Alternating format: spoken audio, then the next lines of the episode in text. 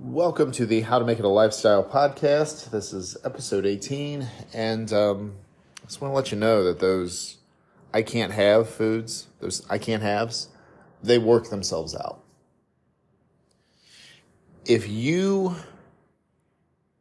take off the take remove the restrictions from the food that you have said you can't have, that you can't have in the house, you lose all control over. It's just best for you just to stay away from it. You probably even have some layers that I can't eat this, it's bad for me. Here's the reality if you take the restrictions off of that food, in the short term, you are going to eat a, ton of it, especially if this has been something that you have been told that you can't eat and it was something that you've previously enjoyed. If you've been following eating plans that tell you specific foods are, are off limits, and then all of a sudden, after months, maybe even years, or possibly decades, you decide that you're going to eat it, you're going to eat way more than you would normally. You're going to take that as a reason as to why you can't have this particular food. But what's actually happening is you there's something that you've been building up that you really really want to have that for you know that you haven't been able to have for a long time. So you eat a lot of it. And I can tell you, see, I, I talk about the foods that if you tried, if you said, okay, these are my five foods that I'm going to try to eat every day. If you were to, let, let's say yours is pizza. I love pizza, right? So if I say that, well, I can't have pizza because I can't have just two slices. You know, oh, I can't, I can't have pizza. It's off limits. It's not part of my plan. I actually challenge you to eat the pizza. Because what you're going to notice is you might have a few things, a few meals at the very beginning where you eat a ton, maybe you eat an entire pizza. But here's the interesting thing. When the restriction has been removed, eventually you're going to eat less pizza. An entire pizza, so we've got an eight slice medium pizza, becomes six. Six then becomes four. Four then becomes two. Maybe you have another instance where you eat four, you're really craving it that day. But eventually, it just becomes something that you eat. And you can take it or leave it. You might enjoy it, but it's not something that you say, I can't have this in my life. But this is a most most dieters don't get to this point. One, because they're working on a deadline, right? We, we were talking about enjoyment before deadlines.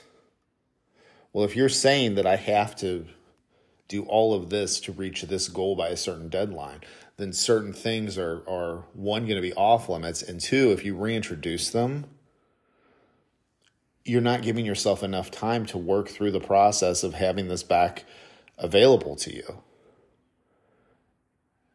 and putting it in perspective and, and regulating how much you eat it.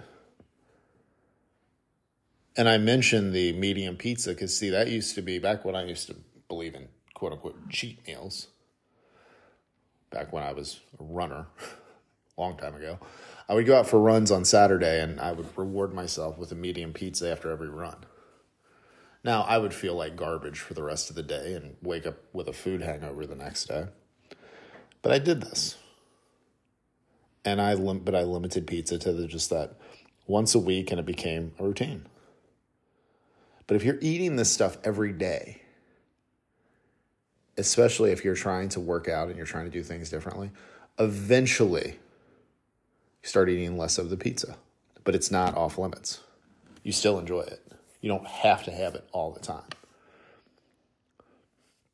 But when somebody has restricted themselves from something and then it's reintroduced, they then use one instance or maybe a couple of instances as quote unquote proof as to why they just can't control themselves around it.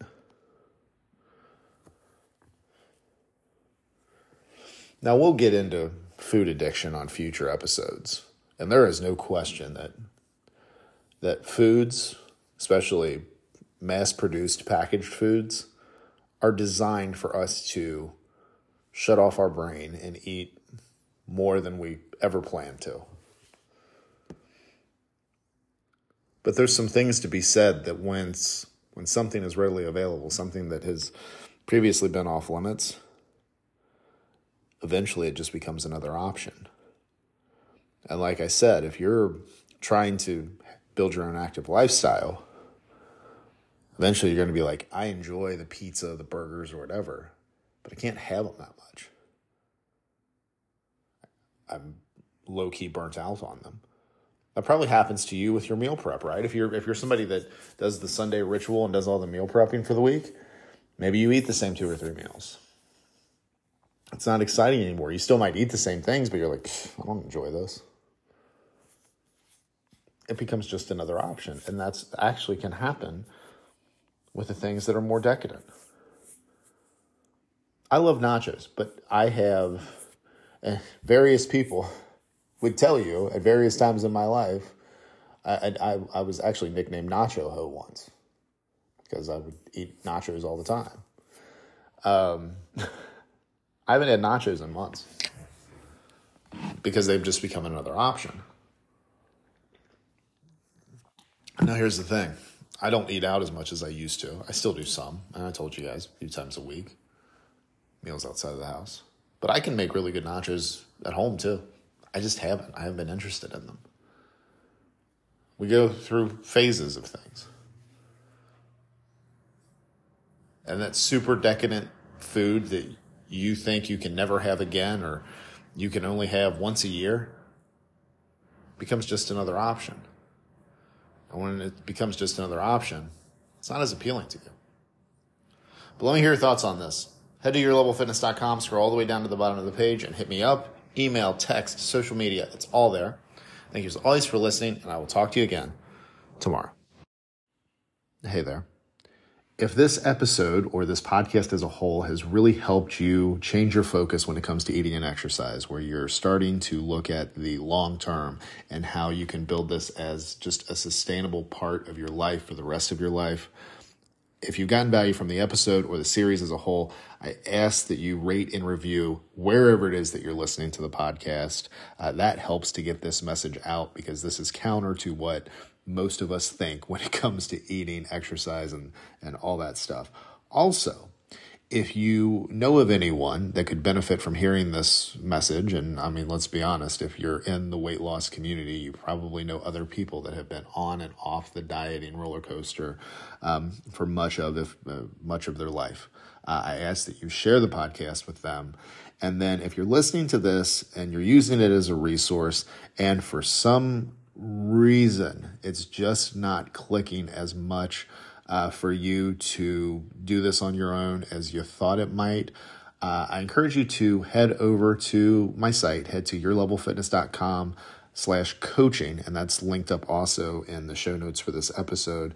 And uh, look at the look at the programs that I offer as far as working with me. There's there's three different options there, and um, if that looks interesting to you, go ahead and book a call, and we can talk about it. So, uh, thank you for your continued support and listening to this podcast. Again, we're changing the perception and the perspective when it comes to health and fitness. What's really important, we're making this just a healthy part of everybody's life for the rest of their life I'm excited about doing this. I'm so glad that you're here. Thank you as always for listening, and I will talk to you again real soon.